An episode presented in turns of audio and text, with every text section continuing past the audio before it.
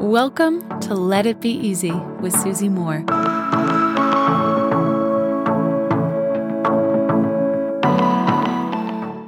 I'd like to talk to you today about the fact that praise isn't always obvious. Now, as human beings, we love praise, don't we? We love receiving positive feedback. We love being told that we're loved, we're special, we're important, we matter, we're appreciated, all of the things. I get it. And in some situations, we receive that, right? We receive that feedback. We receive that love. It's verbal. It's clear. It's that, you know, that make no mistake about it. The praise and appreciation live. They are obvious.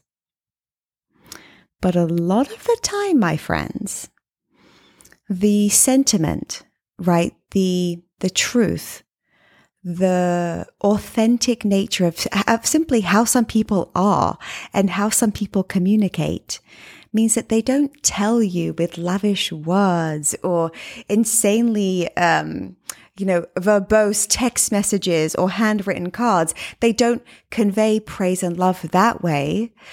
A lot of people convey praise differently. It's more subtle. And sometimes, in fact, I think it's even more beautiful because somehow it feels almost less cheap. It feels more real. It feels within its modesty or within its kind of quiet request here and there. You can actually feel someone's love and appreciation for you. I want to give you a couple of examples of this. When I was a pretty new life coach, so around 10 years ago, I had this client who worked with me, and she was in my first, definitely in my first 10 clients. And I was figuring out my style, you know, back then. I wasn't completely confident in the coaching that I was giving, right? A lot of confidence comes through experience, from action, from being out there and doing the things. And I remember thinking to myself, I don't know how much this client is getting out of it. Right. Because a lot of my other clients at that time were like, wow, this has made me feel so good. I have such clarity now. I know the steps to take, or I did the thing that you suggested and I made more money, or I had that hard conversation and oh my gosh, I feel peace and freedom. And I would receive and frankly rely on back then that kind of praise to feed me, to make me feel assured, to make me think, okay, it's good that I keep going. And that, my friend, is a bit of a dangerous place to live, right? Relying on anything outside of us to find our own steadiness and to find our own confidence. But I remember with this one client, she didn't really give me any feedback, but she'd show up to our sessions. She would take the action in between each session. And it was coming towards the end. And I thought, well, I haven't really had any feedback from her. I would always have the invitation for an extension, but I think that it's wonderful too. And you can wrap up with a coach, right? It's like your work here is done. But towards the end, I always say, look, I'm not sure if you'd like to extend this. If you can, or if you want to, then you can here. This is how it would look. But with her, I remember thinking, you know what? I'm not going to offer it. I feel like that was even my own ego at the time. I didn't want her to say no. I was afraid, so I was hiding. And towards the end, I said to her, You know, I've really enjoyed our time together. I hope this has been valuable for you. And I'm here for you if you ever want to revisit coaching in the future. And she said, Wait, isn't that just like an automatic renewal? I didn't realize that we were going to stop.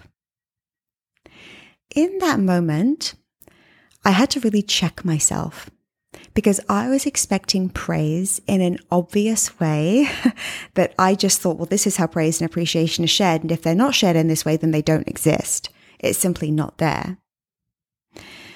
And in that moment, I realized how my ego had kind of controlled or seemingly controlled an outcome or created a perceived limit on an outcome.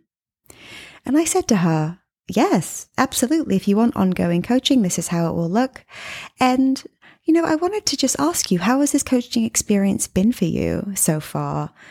Is there anything else you think that we could do or explore together to make this even more valuable for you? And in that moment, I opened myself up for a conversation where I, where I could receive feedback, however it looked, right? Whatever it, uh, whatever form it took, positive, negative. It certainly wasn't gushing praise. And she said something along these lines This is helping me. That was it.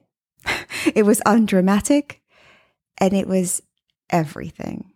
It was everything that she could say that was honest and integrity with her truth. And it was everything that's ever really required to continue a relationship with somebody, isn't it? Especially in that capacity.